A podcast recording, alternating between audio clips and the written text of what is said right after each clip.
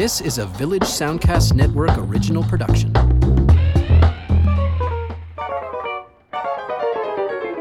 Hello and welcome to another episode of Lends Me Your Ears, coming to you today from the Parrot Palace. If you hear birds in the background, it's not your imagination. There are many birds due to issues with power over at our usual stop on CKDU.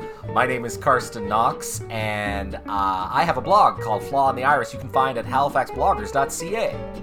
And my name is Stephen Cook. I'm an arts reporter here in Halifax with the Chronicle Herald and elsewhere, and it's great to be back. It is indeed. We've had a little bit of a hiatus. Uh, now, on this podcast, we talk about film. We see something that's new in cinemas, and we compare it to old films and days gone by, and it just gives us a chance to watch things we haven't seen in a long time, and hopefully, you know, you might tag along and check some of that stuff out yourself. Today, we are deciding, checking out to see whether or not kids really have it together. Uh, we're watching movies that feature children that may not all be for children. Coming right up on this episode of Lends Me Your Ears.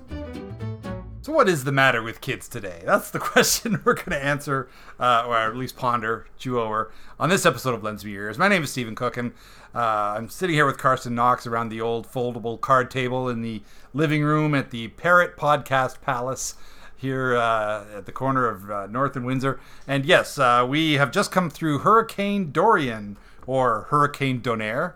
Uh, as some have called it, because it's an anagram, or if you want to go all the way, unicorn diarrhea, as uh, someone uh, with an anagram generator has discovered. So, uh, Or they're just really good at Oh, it. they're just really, yeah. I, I'm guessing some help was involved, but Yeah. but uh, but yes, we we've come through a hurricane. Uh, we were without power, some of us for 48 hours or more. Some people still don't have power as of this recording, so we're glad that we can fire up the old. Uh, coal-powered laptop and uh, bring you an episode um, using this echoey uh, USB microphone and, and talk about some some new films and some films from days gone by that, uh, in this case, primarily have uh, or star uh, child casts. Either they have leading actors who are children, or or uh, or about concerned groups of children, as the case may be. And uh, at, at the moment, it seems like there's a bunch of them in theaters that are brand new, and also some classics from days gone by that we were able to take a look at. Yeah, you know, it's funny to think about uh, movies that feature kids. I mean, when I was a kid, I wasn't necessarily drawn to movies that had other kids in them. Like I wanted to see a, a movies for adults. That was the draw. Yes, exactly. You know, so okay, so I did watch the Bad News Bears, but in retrospect, I don't know if you've seen the Bad News Bears lately. Not for It's kids. Not for kids. No. so, but that was, I, I think, at the time, kind of marketed for. I mean, it was a family movie to some degree. It was a comedy. Yeah. Uh, and now it's like very tasteless in many respects. Uh, but uh, I don't know. You know what? I haven't seen the remake. There was a remake, but Richard Linklater. Yeah, with Billy Bob Thornton. Yeah, I haven't seen it. wasn't bad. Okay. It, I mean, uh, the, the original is pretty well revered. Then there were two sequels that may not be on the same level as the original with Walter Matthau. I think one of them had, uh, I think Tony Curtis. I think it was Oh, okay. Maybe that was Bad News Bears Go to Japan, and Right. then it was Bad News Bears in Breaking Training. Uh, and uh, you know, not as good, but had some of the original kids came back, even if they didn't get the uh, the adult leads back. And uh, you know, worth worth checking out. Somewhere, I bet there's like a Blu-ray set that has all of the originals. The three films on it. I, I wouldn't mind shelling out for that. But uh, but yeah, it was a fun film. You get to see kids swear and and Be do, racist. be racist and do nasty things. And Yeah. and, and uh, Yeah. very, it's very seventies. Yeah, but, but yeah. and Walter Matthau was so wonderful in that. And I think was it uh, Michael Ritchie? I think directed that. I think you might be right. Yeah. on a real hot streak there uh, from films like The Candidate and Downhill Racer and uh, Which we talked about, I which we think, the talked last about time, previously. yeah. Yeah. Um, and Smile, his sort of satirical look at beauty pageants, which is a real uh, a real buried gem from the 1970s that I recommend uh, seeking out. But um, but uh, now we've got we've got some horror movies that have kids in them. We've got some comedies that have kids in them and kids in them. And if you hear this in time, you may still be able to see this. In fact, I think uh, I think it. Uh, chapter two will still be in Yeah, theaters because yeah. it just opened. Um, by yeah, the we'll be talking about that a little later on. Um, but we also saw Good Boys, which is actually, I think, doing pretty well given it's been in cinemas for yeah, like it was a month. Yeah, it was up there at the top for a while until that uh, uh, what was it uh, the Angel Down or whatever the Oh the- yeah, the- J- Gerard Butler the Gerard Butler uh, Secret Service movie, the third in the in the trilogy. in this like. I'm baffled at the success of these movies because they are not good. They're not good, but pe- I guess people who miss uh, Liam Neeson movies decide Right. that they go to these. Right. There aren't as many Liam Neeson uh, middle-aged action movies as there were at one time. Uh, but we both saw Good Boys, uh, directed by Gene Stupnitsky, written by Stupnitsky and Lee Eisenberg. And uh, I wanted to give the film a de- benefit of the doubt, at least partly due to the inclusion of Will Forte and Molly Gordon in the cast, who were both in Booksmart, a movie I loved from earlier this year. Also, the DJ Shadow and Run the Jewels song, which was a big part of that previous film, was also in this. And but this one has about the fraction of that previous film's sophistication. This is sitcom level depth for most of its running time. It squeezes laughs out of 12 year olds saying rude words. If that's your bag, then fill your boots. I mean, the kids are fun. I like the kids, and by the end of the film, I did wind up caring about them. But I felt like I felt it was pretty shallow laughs for the most part. It did it didn't grab me. Yeah, it's not on the same level as Booksmart. It's not It's not as Superbad. It's not as sophisticatedly crude, if I may use that Yes. oxymoron, uh, as Superbad. You're right, and that's the film that people are obviously going to make the, the strongest comparisons to. Yeah, these guys are a little younger than the Um, oh, for sure. in Superbad for the most part. Yeah, they're and they're they're really clueless when it comes to uh, the opposite sex, and which is kind of like the point of their quest to figure out, you know, to spy on some teenagers so they can learn how to kiss before they go to a kissing party, which is a pretty a pretty ridiculous kind of plot. But then, you know, I think back to when I was in grade six or whatever, and it's like, yeah, you thought about that stuff a lot when you were twelve true. years old. But I, I suppose. think I was just a little more savvy about the mechanics of even if I hadn't had a lot of actual sex education in school, I think the schoolyard had prepared me at least in some respects. Though I guess come to think of it, I did find some uh, some biology a little bit mysterious. yes, well, that's that's the case. You know, we were limited to the playboys that we found under bushes in the woods, which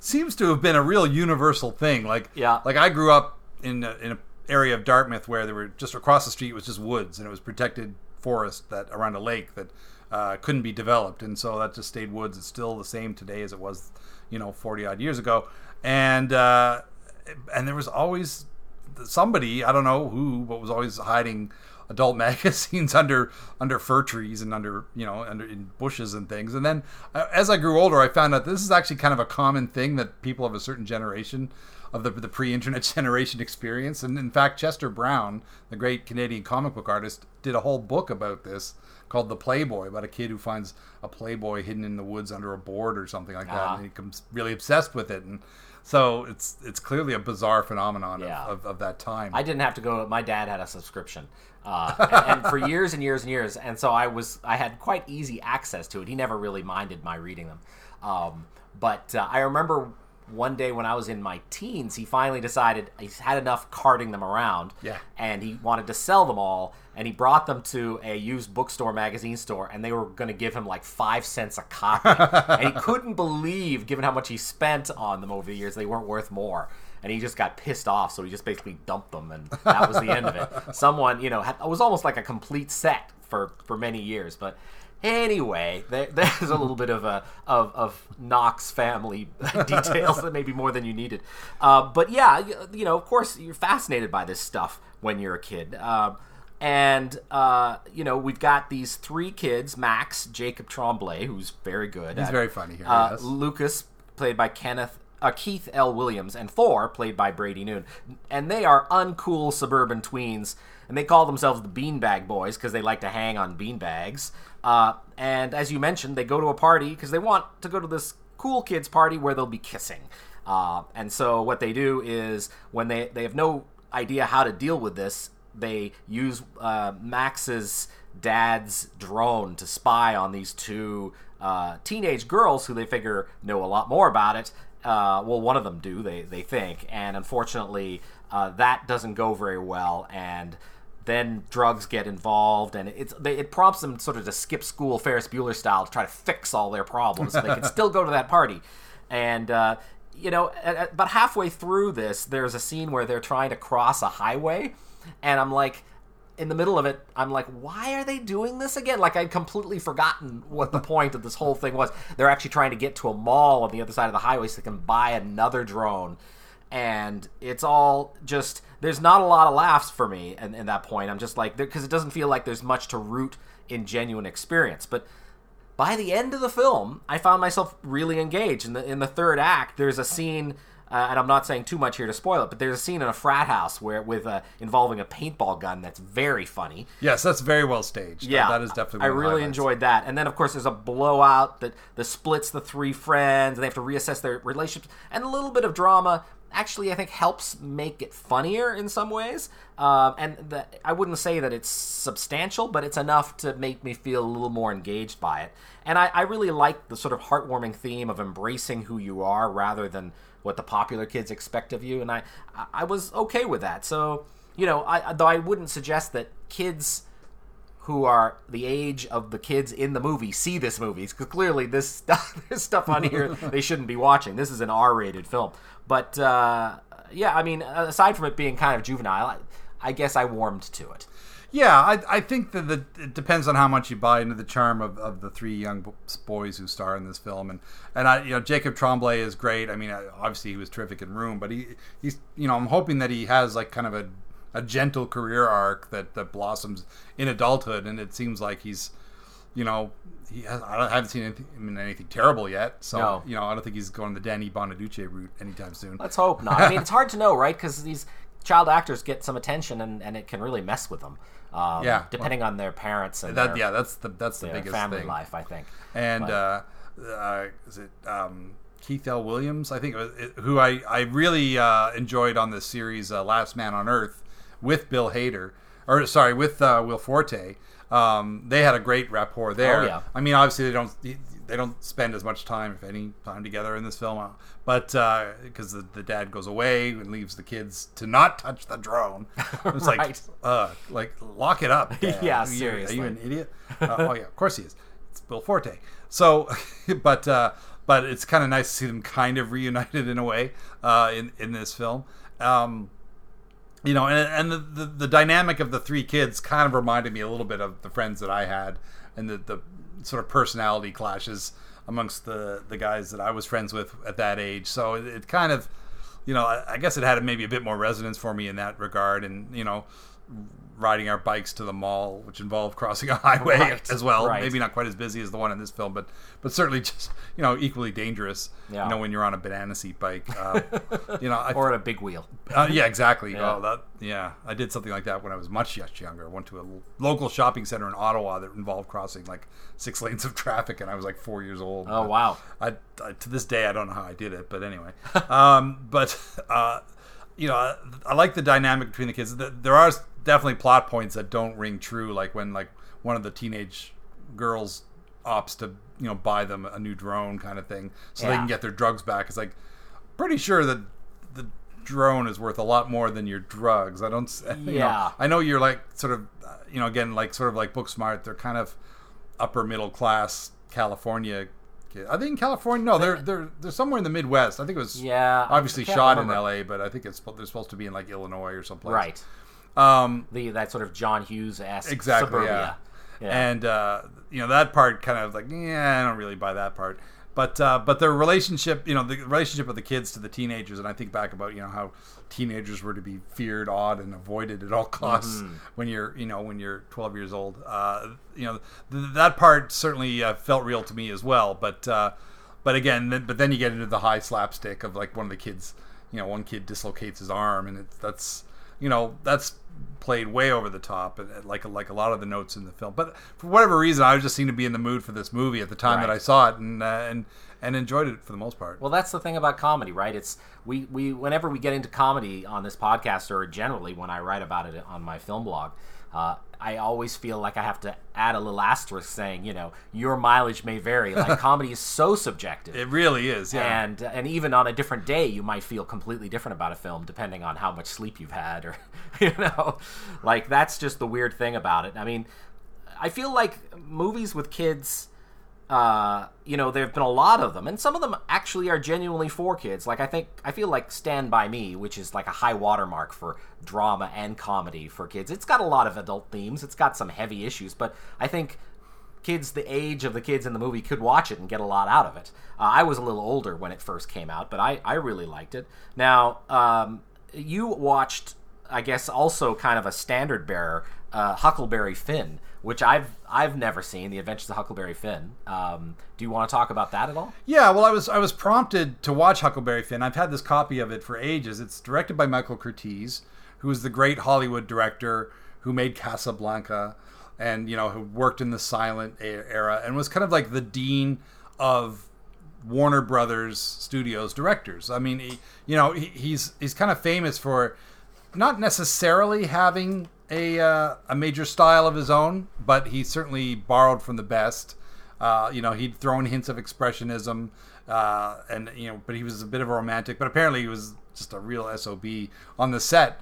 But uh, you know, especially when he was working with Errol Flynn, he made a number of films with Errol Flynn, and they too apparently hated each other. Oh wow! But Flynn did his best work under Curtiz's direction, maybe Uh-huh. because Curtiz wouldn't take any of Flynn's, you know, philandering, lazy bullpucky. So, um, so somehow he got the best performances out of out of him, and you know, he's not known as being an actor's director. He, you know, he worked with great actors like Bogart and so on, and and they did great work for him. But but he was just one of those guys who could direct anything. He did Yankee Doodle Dandy, a musical, but Right. he, then he could do these hard boiled crime pictures, or he could do The Adventures of Robin Hood. The guy just took every assignment and just you know made them into classics. So this sort of classic material here. What, Yeah. is, what does he do with it? Is there any any of it shot on location, or is it all studio stuff? it's all looks pretty shot on location. Like there's a lot of stuff shot on the river. Um, the uh, let's see if I can refresh my memory. The star of the film, Eddie Hodges, is the kid's name who plays uh, Huck Finn. Um, he had been a hit uh, a couple years earlier in a Frank Sinatra picture, I think called Hole in the Head, um, where he played a young kid who Sinatra kind of takes under his wing, and uh, and they had do a little musical number together, and it, he became a big favorite.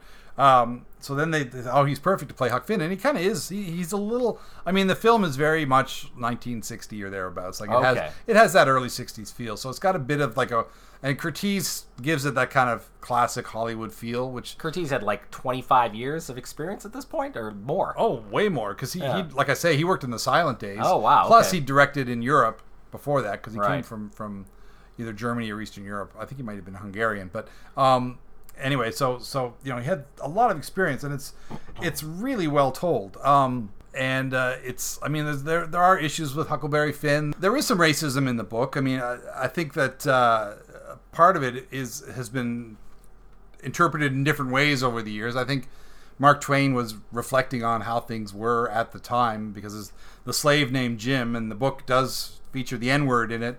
I think it does pop up maybe once or twice, uh, especially when uh, Huck Finn's sort of alcoholic, you know, raging father refers to Jim.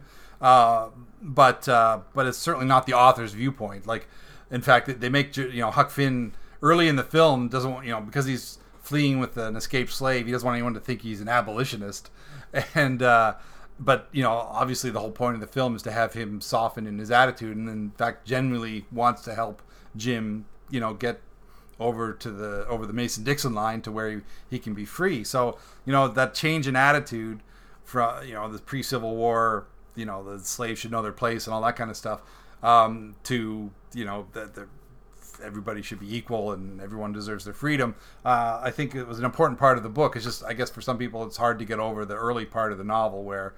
You know, Huck Finn is kind of a racist, Right, You know, sure. even though he's a little kid, but he's he's got a lot to learn, and but he does learn over the course, and that's that's the whole point. But um, you know, some people can't get past the the fact that well, yeah, in the early on in the story, he's he's actually kind of like you know, slavery is a thing, and we should abide by those rules and and all that kind of thing. But you know, of course, his heart softens as they they travel up the river, and and um, Jim is very well played by uh, uh, an athlete, uh, I guess a former boxer, who. Um, uh, Archie Archie Moore is his name. He's and he's he's pretty good. He's not a natural actor per se, but uh, but he, he's he's pretty good as Jim. He, he's he's very enthusiastic. He's very much into this character, and he's very likable. So the, all of that kind of makes up for whatever you know flaws in, in, in his lack of thespian experience might be.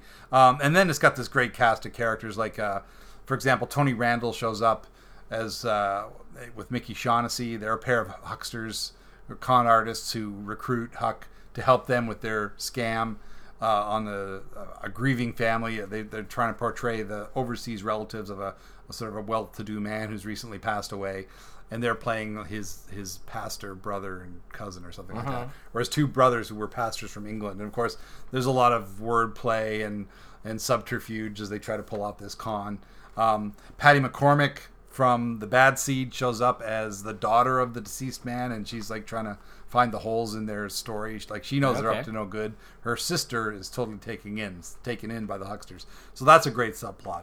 Um, and then uh, towards the end, there's a they wind up with a circus, and there's some great humor there um, with uh, Andy Devine, who was a great character actor. He's in a lot of westerns uh, in the 1950s and, and earlier. Um, he he's the head of he's the ringmaster of the circus, and Buster Keaton is the very ineffective lion tamer. So it's great to see Buster show up towards the end of the film. So it's it's very episodic, but that's the nature of the film, and and uh, and th- there's some beautiful location work, and it's kind of it's definitely has that kind of end of the studio system kind of feel about it because it's it's you know it's shot in in cinemascope it's it's got a lot of grandeur about it especially when they're on the river or on this the river boats or whatever um, but at the same time it, it very it feels like a style that was already out of fashion by then so Right. um, you have to kind of look at it as a, bit- as a bit of a period piece. But it's one of many, many versions of Huckleberry Finn. There was there was an earlier version in the I think in the 1930s with uh, Mickey Rooney as Huckleberry Finn, who was you know obviously he was the most popular child actor, and some some years he was the number one box office star apparently um, for those movies he did with Judy Garland. But so he seems like a natural, but Mickey's style of acting uh, can be a real. Uh, uh, you need to take that with a real grain of salt. He was days. he was bigger than Sh- Shirley Temple. Yeah, well, I, I guess you know, like Surprises me. I, I mean, Speaking of children in film, well, he, I mean, he had the double whammy of the the the, uh, the Judy Garland musical, "Strike Up the Band," and so on. Plus, he was in this series of films called Andy Hardy, where he played this small town boy, and he, the fan, he had the, the mom, the dad was the local judge, and uh, you know a lot of uh, a lot of MGM starlets kind of made their early appearances in these films. It was kind of a testing ground for some of their new talent as well. Uh, Lana Turner famously shows up in one of them. Uh, I think Judy Garland might actually show up in one of them as well. But those were insanely popular and incredibly inexpensive to make because they used the same sets, the same. There's a street on the MGM lot that was just called the Andy Hardy Street, and it was used. Ex- and after those movies were done, then it got used in every sitcom and TV show. Like you can watch old TV shows and instantly spot that street. yeah, I wonder uh, how. Uh, I wonder what the uh, labor rules were back then about working kids, like how many hours they could be on set at a time. I suspect it wasn't nearly as protective as Oh, it is certainly now. not. Well, if you hear the stories about Judy Garland on the set of The Wizard of Oz and Right. you know how many hours she had to work and pills they gave her to keep her thin, all it's just a kind of a nightmare. But Yeah. you know, I guess Andy Rooney had a very. I mean, he, I guess he just loved it. I guess he Mm. just loved doing that work. If you ever saw interviews with him, you know, he talks about it. He just lived for being on in front of a movie camera. Um, but it, like I say, Oh, his Huck, Mickey, Mickey Rooney, Mickey Rooney, Mickey Rooney, yeah. So uh, he, uh, but his his Huck Mickey Rooney kind of way. Yeah, yeah. Uh, and then in the seventies, and I now in the seventies they they did um, there was a uh, Tom of course Tom Sawyer comes first I think, Uh-huh. but um, there was a Tom Sawyer movie made with a character named Johnny Whitaker, and then it was so it was a musical version with uh, starring Johnny Whitaker, who was famous from a number of TV shows. Uh, I remember him from Sigmund and the Sea Monsters, one of those Sid and Marty Krofft people in giant costumes kind of shows. But I think he was also on a on Family Affair, which was a popular family drama of the late '60s. And then um, and then it was so popular they made a, a Huck Finn sequel, uh, which I think was also a musical. And I remember seeing the Tom Sawyer uh, film in the theaters as a kid, and there was some.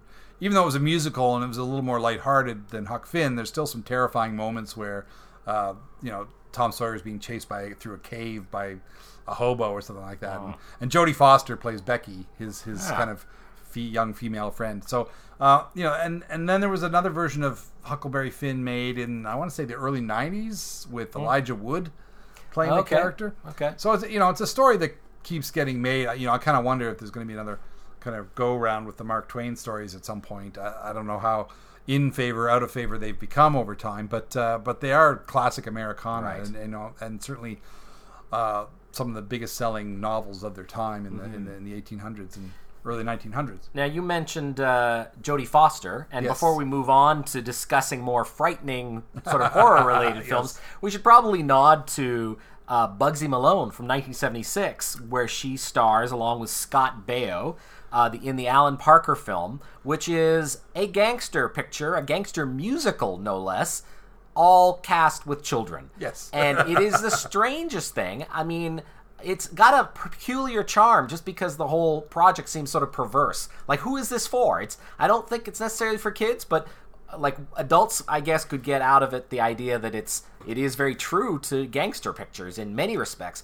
I started watching this thing, and about halfway in, there were scenes where I forgot that they were children. Like I almost like where two characters are talking and I'm engaged in what they're saying. I'm engaged in all that like hard boiled dialogue, and I'm just enjoying the costumes and the look of the thing.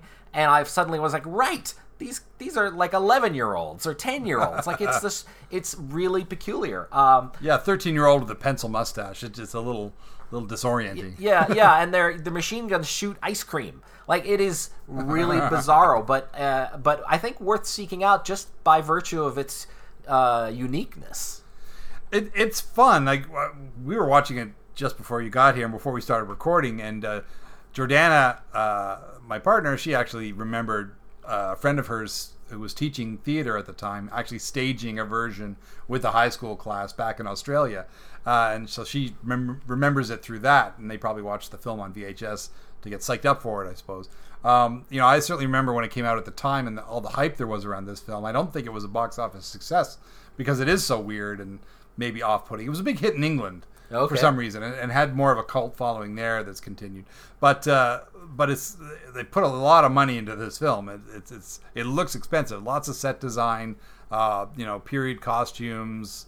Uh, it, it looks great, and, uh, and Jodie's kind of you know it's remembered as being like one of her big early films because she was in a lot of stuff around this time, like um, you know when she was like thirteen or so. Yeah, there's like 12 or Taxi 13. Driver, Taxi Driver, and the- Freaky Friday, The little and girl lived down the lane, which we've talked about in our scary movies podcast Um, episode. Alice Doesn't Live Here Anymore, her other Scorsese film, um, but also a bunch of Disney films. You know, it was a really interesting career that she had and that she, you know, eased out of rather gracefully um, with a bit of a stint at Yale just to give her some educational cred.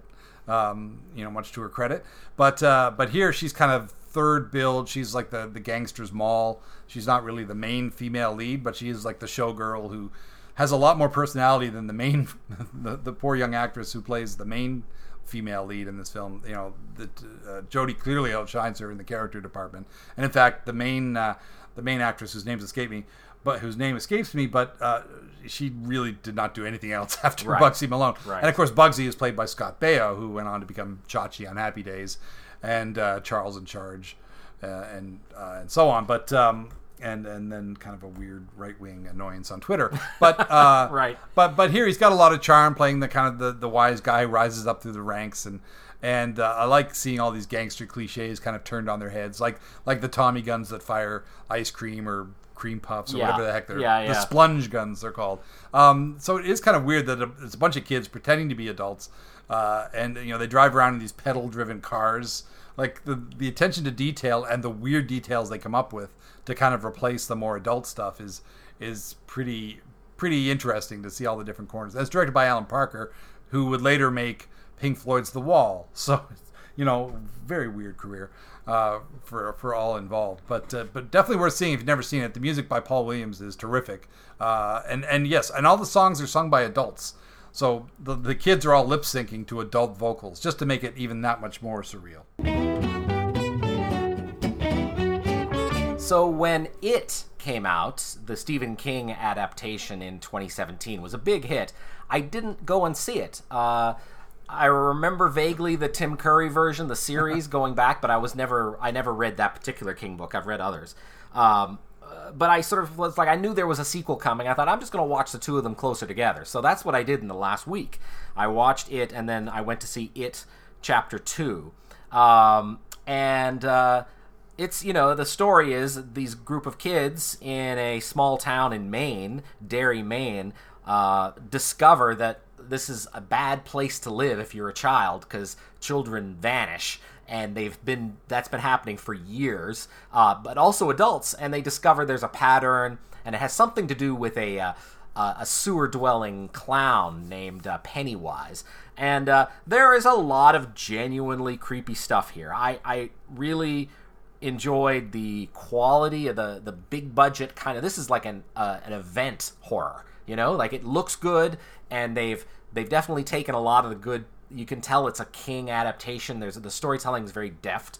Um, I I like the kids a lot. I really enjoyed them in the first film, and then in the in the sequel they come back in flashback, which I enjoyed as well. Um, I you know it's funny. It's hard to now having seen them close together. It's hard to separate the two. I feel like the, it works as one long six hour, almost six hour Yeah. feature film. Um, I had problems with both films. In fact, in some ways, I felt like the second film it explained some of the plot problems I had with the first film much better, like the origin of the of the antagonist. Uh, at the end of the first film, I'm like, where did this guy even come from? Yeah. Like, why didn't they answer any of these questions? One of the dilemmas of splitting it in two. Yeah, indeed, indeed. Um, and I felt like they could have maybe seeded more stuff. They could have in- included the adults in the first film and, and had it be a little more non-linear, which is I understand the way the book is. But it does. It is genuinely scary. Like I often say in this podcast, I'm not a horror guy, which means it's I'm not it's not my favorite genre, but I will go and see the horror stuff that's really well reviewed. Like I went to see um, Midsommar this year, and I, I will go and see that stuff. Um, it's not that I don't like being scared. I like actually enjoy the feeling of like a genuine creep out. I'm not a fan of Trashy stuff. yeah. I'm not a fan of the trashy Time, stuff it's a time suck. and I, I feel like the gore sometimes you know a horror with a, a, filmmaker will replace genuine creep with gore and stuff that I just I'm like I, I feel when horror is bad it, I'm I'm no fan of it then. I'm just like you know we've seen all this before. Show me something that's new. And there are some things in this film while these films while being very indebted to 80s horror in some ways it's very it, in the second film especially leans Oh, yes. on on on Kubrick The Shining there's a reference to The Shining um, There's a few. yeah, yeah, and I, I enjoyed that, um, but it still felt fresh enough to keep me engaged. Um, I uh, I did enjoy the uh, cameos by Peter Bogdanovich and King in the Yes. second film, and the bizarre moment where Juice Newton's Angel of the Morning is playing over a character getting doused with black goo. I'm like, what is even going on in yeah, that, that, scene? uh, yeah, that that scene has really twisted a lot of people the wrong way. But I, I'm not sure what that was about, but but I I also I've heard read some people uh, really. I guess celebrating the casting of the adults and the kids, and, and some of that is great. Obviously, Jessica Chastain, you can't go wrong. And I think Bill Hader and uh, James McAvoy are both very good. But I wanted to, when I heard that Hader was in the second film, I thought he was going to play Bill, the That's tall, right, yeah. lanky kid who has the list, because Hader is tall and lanky, and he could play that kind of awkward kind of character. I've seen him do that often. you do Vincent Price. Yeah, yeah. and I was like, oh, this would be perfect for him. So when I realized he's not playing that character, he plays the Finn Wolfhard character grown up. I, kind of had to. Uh, it took me about half hour to like adjust my brain. I was like, oh, okay, so so James McAvoy is playing the sort of leader, the ostensible leader of the group. But he's in as an adult, he's no longer really the leader. He just he's very changed, and Yeah. uh, uh, yeah, I. Uh, I guess because Hader's yeah. character is a comedian. Yeah, it makes um, sense. It it- sense. it's sort of why they went that way. Yeah, but- I also felt like casting Finn Wolfhard in the ridge of the first film brought parallels to Stranger Things, which is a which is a series with some horror in it and certainly a lot of love for the 80s, which And Stephen King in and Stephen. King that I felt in some ways was more successful than these two films, but but maybe that's unfair to compare them. I don't know. Yeah, it is kind of weirdly cyclical that Stranger Things, which is inspired by it and by, you know, and by Stand by Me and the, Yeah. or the Body, as the short story was called. Yeah. Uh, and then, but now he's in the movie version of the book that inspired the TV state, uh, the TV series. Yeah, that it's all connected, isn't it? That made him uh, household name, more or less. Yeah. Uh, you know, yeah, it's weirdly he's like the snake eating its tail in, in some Yeah, regards. yeah. But uh, but you know, the, he he's certainly a young actor that is fun to watch, and then he can be funny and he can be terrified and uh, and completely sympathetic. So- Yeah, and I think he actually looks more like James McAvoy. Like they should have switched. anyway, I, that'll, that's the last I'll say about Nothing it. we can do about that now. No, no. Uh, I, I, I really, I was glad to see both of these films very close to each other because it did feel like a unified uh, project in a way that forgave some of the problems that I think the films have. I don't think that the second film can justify its two hour, 45 minutes running time. Like that last, the final, you know, denouement with, uh, with the clown just goes on and Yeah, it- on it and on. it does go on forever. Yeah. And and in the same at the same point, they still like leave out details like the the, the bully that gets the busts out of the psychiatric ward early in the film. You know, has you know certainly has a bigger role to play in the book. Right. Uh, that it, and he was so prominent in the original film that when his part gets cut, so to speak. Uh, in in the second half, Yeah, and, yeah, and okay. apparently there was a, there's like twice as much material with his character that the director had to, had to cut away. Uh, I, yeah, know, I thought he was. three A, hours. I liked that that there were other characters that could be antagonists in this. Yes. that could come back and play prominent roles. Uh, yeah, and there's the uh, the old lady in the apartment that uh, Beverly goes to, and she's connected to the clown in some ways. And Well, yeah, in the know. book, uh, Pennywise is just one manifestation of this right, this power from beyond. Right. Which, well, this, as they explain early in part two, is a it's a comet that fell to Earth, you Uh-huh. know, hundreds of years ago. Um, you know, before before it had been settled by the white man. So, uh, but but Pennywise, you know, they're basically manifestations of their targets' fears, and of Uh-huh. course, clowns are scary. So, yeah, um, and it's and it's the other thing about the second. I mean, I enjoyed them both. Uh, the second half opens with a horrific hate crime uh, committed against uh, two men uh, who, who encounter some rednecks at a carnival. Yeah. and uh, and it, there's this and nothing. I don't find anything is as hor- that follows is as horrific Yeah. as that very realistic crime hate crime at the start of the film and uh, it was especially tough for me to watch because i remember the crime it's based on it's actually inspired by a real death that happened in bangor where where um, uh, basically the two men were walking across a bridge in bangor and uh, this car full of dumb rednecks stopped and they got out and they beat the crap out of one of them and threw him into the river. And so it's basically portrayed. I mean, I, I can't imagine being like somebody who knew one of those people and and uh, is going to this movie and seeing this relived on the big screen. Yeah. It's, it could be, it's kind of it's very traumatic and Yeah. it's getting. A, a, I mean, it's only been out for a few days and already that scene is drawing some attention for you know how horrific it is. It is. You're right. In some ways, because of the, the, the tone, the realistic tone of it, it seems an odd match to some of the other stuff that's going on. I mean, there's violence in the first part of the movie that's also really hard Yeah. to watch. And actually, right almost directly following the scene you're talking about, when we meet Beverly, Oh, yeah, she's with- being abused by her husband. husband. And it's like, okay, we get that she's replaying the mistakes. I mean, her her father was abusive, and so now she's chosen a man to be with who's abusive. But it's really heavy handed in a way that I was just like, ugh, this just makes me feel kind of queasy. Yeah, the, guy and the um, guy playing her husband, obviously he's only in one scene, but Yeah, he's not very good. He's not very good. And I think the TV movie had the same issue actually because I remember the portrayal of it in the TV version, which is still worth seeing because I, I think Tim Curry is def, still the definitive Pennywise, despite the Right. fact that Bill Skarsgård does that weird thing with his eyes and has you Yeah. know much better makeup, I guess. yeah, and, But- and CGI quality, you know, the Yeah, exactly, the yeah. effects are are pretty great for the most part. Not not all of them. I I wasn't all that into the. Uh, the uh, chi- the fortune cookies that turn into like Into bugs and like bats bugs and, and, yeah, like creatures. out of a Guillermo del Toro movie, except Guillermo would have done it with a lot more, you know, vim and vigor. I think. Oh yeah, for sure. And and in fact, I don't know if we should mention that along similar lines, there's sc- scary stories to tell in the dark, which I think might still be playing in in some places. But it's produced by Del Toro, and it's Oh, about yeah. it's about a bunch of kids uh, who uh, are dealing a with racist bullies, but also um, you know get stuck in a, in a creepy haunted house with lots of hidden passageways and Right. and a and a weird twisted past. And uh, I really enjoyed it, but it's it's got the Del Toro kind of co-wrote it and produced it. He didn't Okay. direct it, but uh, but the I like the group of kids, and I like the fact that it doesn't go for a lot of the obvious scare. It's more about atmosphere, and it's actually meant for for younger viewers. It's like rated. Okay.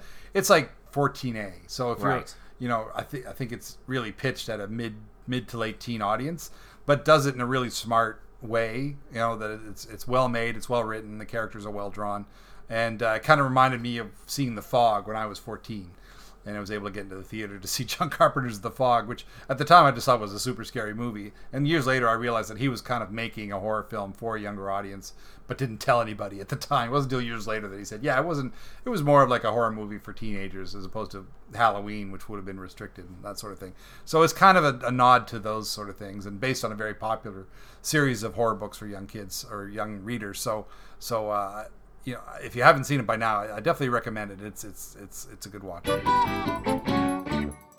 Well, moving from the subject of kids and horror, how about uh, a movie about horrific kids, or in this case, a horrific kid, and that's uh, The Bad Seed, uh, with uh, a, a, memorable performance by uh, young Patty McCormack, um, who uh, this film has been immortalized in the writing of John Waters, oddly enough, who loves this film to death, and I think might have even cast Patty in one of his later films. I think she might must be the melodrama. I think I think she turns up in like Serial Mom or, or something like that. Mm-hmm. Um, I can see I can see why John Waters would like it. Yeah, it's yeah. it's based on a play. Uh, Maxwell Anderson, who's a very well known playwright, uh, who also I think worked with Kurt Weill, the composer, on on some projects. But here it's a it's a it's a play about uh, that asks the question whether or not evil is uh, by nature or nurture. And uh, so we've got a family with a, a, young daughter who at first seems really precocious and maybe a little overly precocious, but it turns out, like the title implies, she's nothing but bad. You know, she's just an evil kid who will do unspeakable things to get what she wants. And I I, I feel like this has been remade a couple of times. I mean, there was The Good Son with Macaulay Culkin, right? Sure. Which I feel might have actually been like a straight up remake with a slightly with a different title, but it, it it's very similar in its storyline.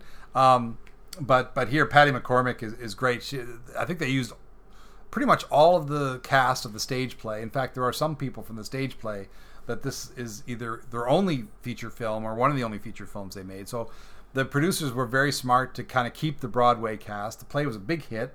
Um, I have seen it in repertory. I feel like I saw it done like locally by either like Dartmouth Players or Theater Arts Guild out at Pond Playhouse or something like that. So it's uh, it's it's kind of an enduring work about this uh, this young girl who uh, a, a, very angst-ridden mother uh, suspects may in fact be a murderer, and and it just kind of tightens the screws as it goes along. Um, and we you know we kind of know off the bat there's something off about this kid so yeah she's very manipulative and she's certainly at best she's spoiled. Yes. Because everyone keeps talking about how lovely and wonderful she is and but she has this how much for, for a basket like, of kisses? Yeah. Yeah. Like she has this fascination for um you know stuff. Like she wants gifts and little trinkets and trifles and uh, she ends up uh, sort of you know doing things that, uh, at least the suggestion is, she's doing terrible things in order to get them. And what's fascinating is is her mother uh, starts to suspect her mother, who I mean, she this little girl has been raised. She's eight years old, although she looks a lot older in the movie. She's been raised in this wonderfully loving home. Her father is an Air Force man. He's not there much, but the mother is there to take care of things, and everything seems fine in the home. Except the mother discovers her origins were not what she thought, and it, it plays up her paranoia and fear about nature versus nurture and what sort of what she might have brought to her daughter's behavior unknowingly and uh, that I found pretty fascinating. I mean, there's all these Freudian references. The uh, the the landlady who spends a lot of time with him and, and totally fawns over the daughter, played by Evelyn Varden, who will always to me be Icey Spoon from Night of the Hunter. Here oh, she's oh, yeah, playing that's right. very much the same kind of character, uh, entirely self-possessed and totally clueless uh, about anything. And uh, yeah, she's really something. She gets a lot more time and screen in this film, so it's great to hang out with her. She's really great. Um, I mean, it's it's very melodramatic. It's very dark. Um, I love Henry Jones as the, the the kind of the twisted handyman who kind of yes. he knows right off the bat that she's bad, but likes to kind of poke push her buttons. Yes. Uh, to torment her. So I mean, he's he's no catch himself, but the the way he kind of tries to get under uh, the kid's skin is is kind of a delight to watch. Yeah, it's a, it's a nice uh, touch. Yeah, I uh, I really liked the film. I liked it was really perverse in many respects for a film that came out in 1956. Uh, though I did compare it a little bit to Night of the Hunter and realized how much more interesting Night of the Hunter is visually. Oh this yeah. is not a film with much going on in terms of well, the way it's shot because it was based on a play too, and, and yeah. there are scenes like if I listened to the commentary and they talked about the fact that a lot of scenes that happen outdoors actually did happen indoors on stage by virtue of being in a play, and they tried to open it up as much as they could. Right. And then they had to change the ending from the play uh, because of, of course, the production code. Yeah. Uh, oh, that that weird coda where the uh, sort of disclaimer Yes. shows up is so perverse. It like is I'm a just bizarre like ending. of, all the things that are perverse it's about this seeing movie. it. It's worth seeing it just for that. Yeah, like I can't believe that this is there's kind of a, a Deus Ex Machina hand of God thing that happens, and then the very end, all the actors come out to basically introduce themselves, have a curtain call, which is bizarre in a feature film, and and there's a moment there that I can't even describe. That you just got to see the film and go, uh, okay, so that happened. Yeah, it's very weird.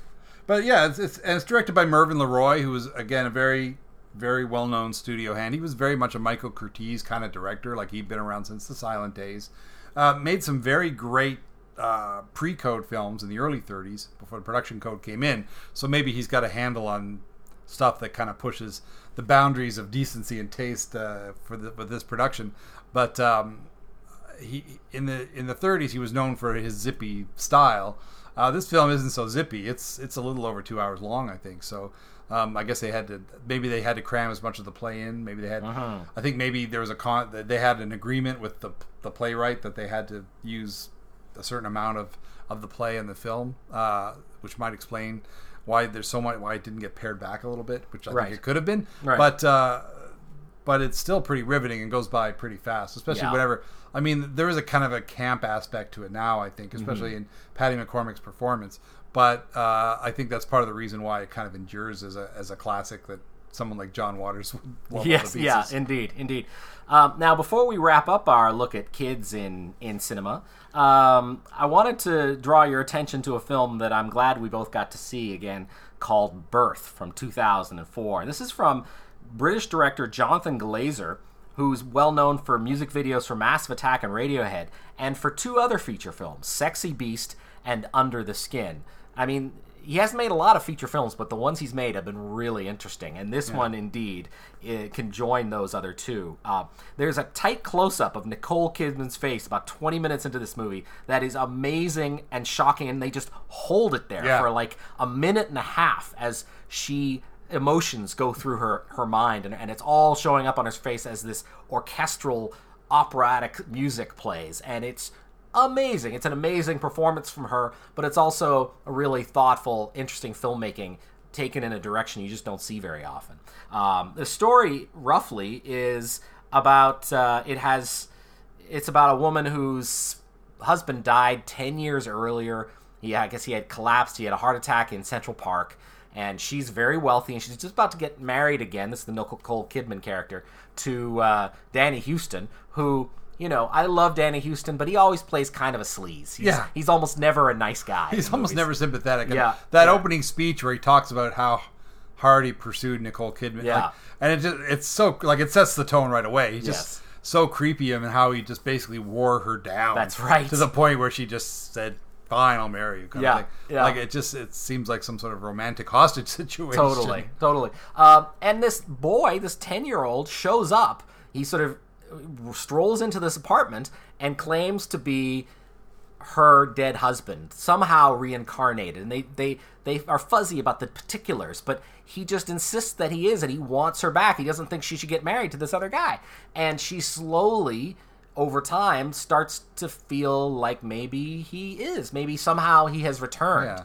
And he was like he was like he was born at the exact moment that Yes, her husband, that husband died. It's kind of hinted at earlier. and, he, and he knows things that that she he could never never have known. Um, and there's there of course there is like a subplot here uh, where Anne Heche is kind of involved, and she's she's together with her dead husband's brother. Peter uh, Sarsgaard. Peter, Peter Stormare. Or Peter Stormare. Yeah, and there's Fargo. there's a story there. Uh, also here, Arliss Howard, Allison Elliott, Ted Levine.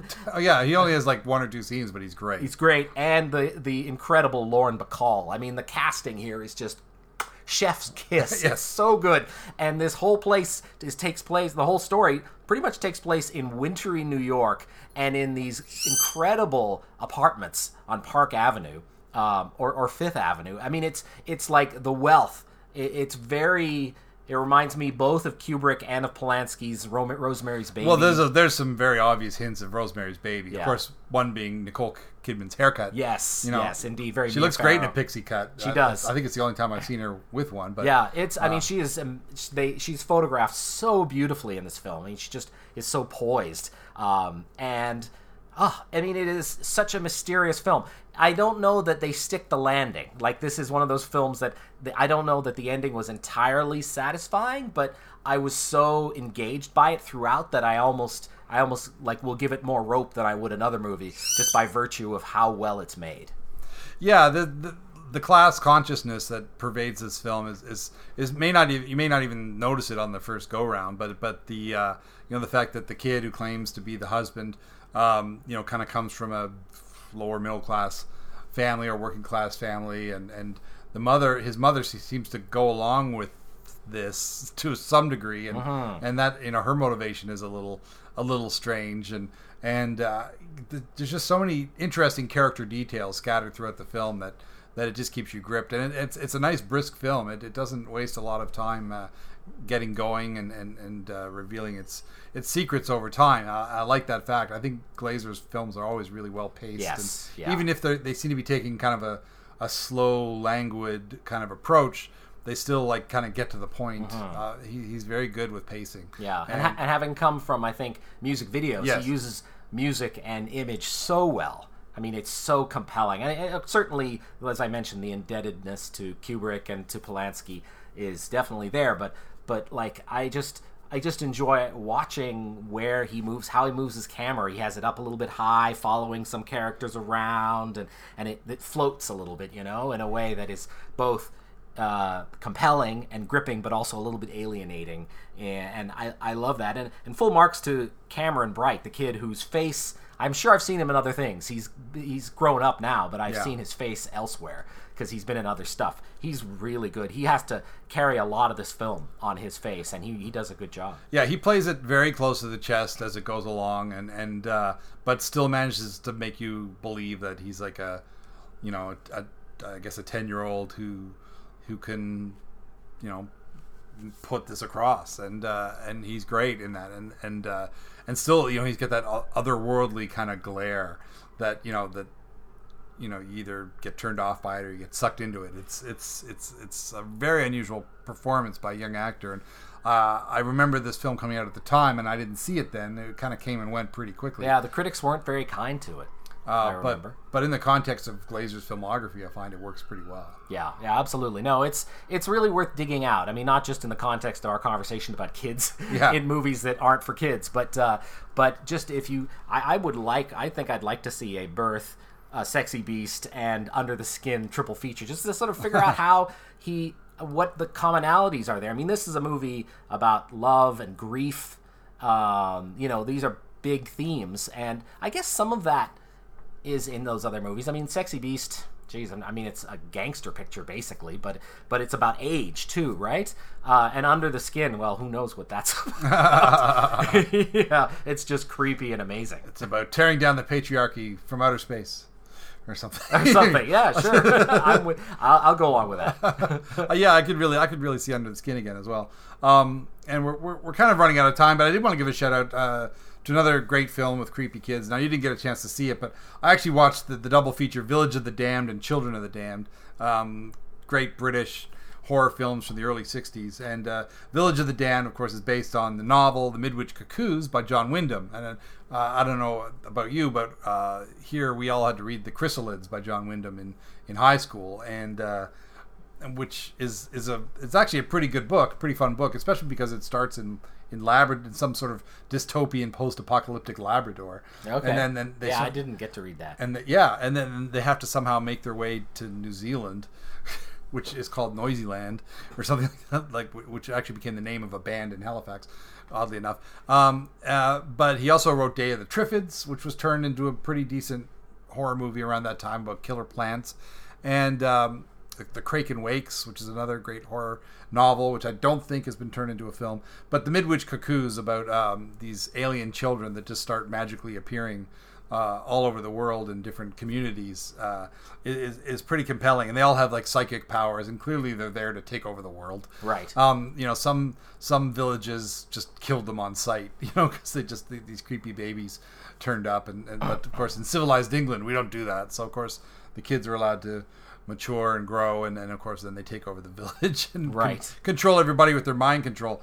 It's uh, it's pretty great. Like you know, just the, the primitive special effects of the, the the glowing eyes and everything, and and the, the kids' performances are, are, are pretty wonderful. They're they're so creepy, um, and uh, and and the, the first one's really snappy. Like it really um, does justice to the novel while still being entertaining and and and. Uh, and over before you know it. Uh, Children of the Damned is a little less successful. It's not as interesting a story.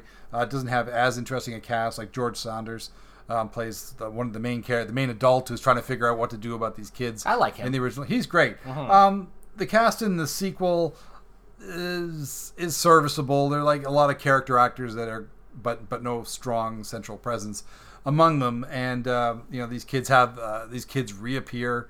Um, from different uh, different lands, and they have some sort of unspoken agenda, and they all band together. But it's it's lower budget. It has fewer locations, and uh, and it's a little more muddled in its in its uh, storyline. But but you know, if you see one, you should probably see both.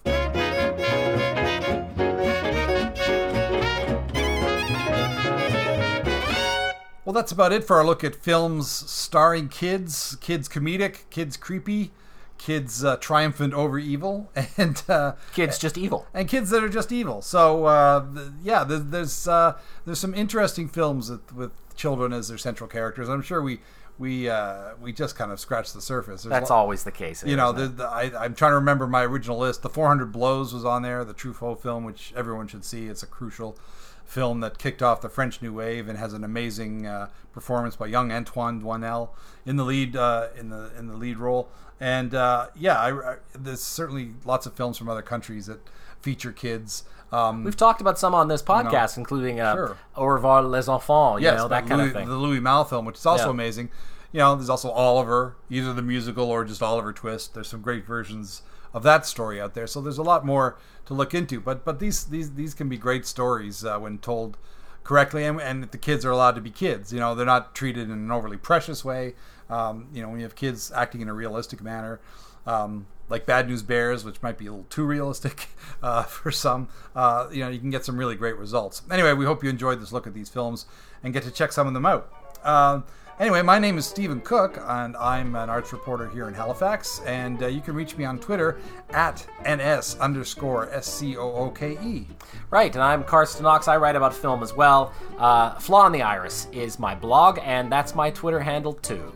And if you're listening in, here in Halifax, we hope you made it through Hurricane Dorian all right and got out in one piece and uh, are able to, to listen to this when you get your power back and, and at your leisure. And we'd like to thank the people that make it happen. One is, uh, of course, uh, CKDU 88.1 FM, who air this show every other Tuesday and uh, allow us the use of their production studios when the campus isn't on post-storm shutdown. We oh, we also have a Patreon. We should say that. Yes. People, please feel free to donate to our Patreon, and we're on Facebook. Yes. Yes. We're on Facebook, and of course, you feel free to uh, leave a review on iTunes as well. That's always a helpful thing to do. Sure. Um, oh, and thanks to uh, Village Soundcast Network for all that you do to get this out there into the world. Thanks for joining us at the Parrot Podcast Palace, and we'll see you next time.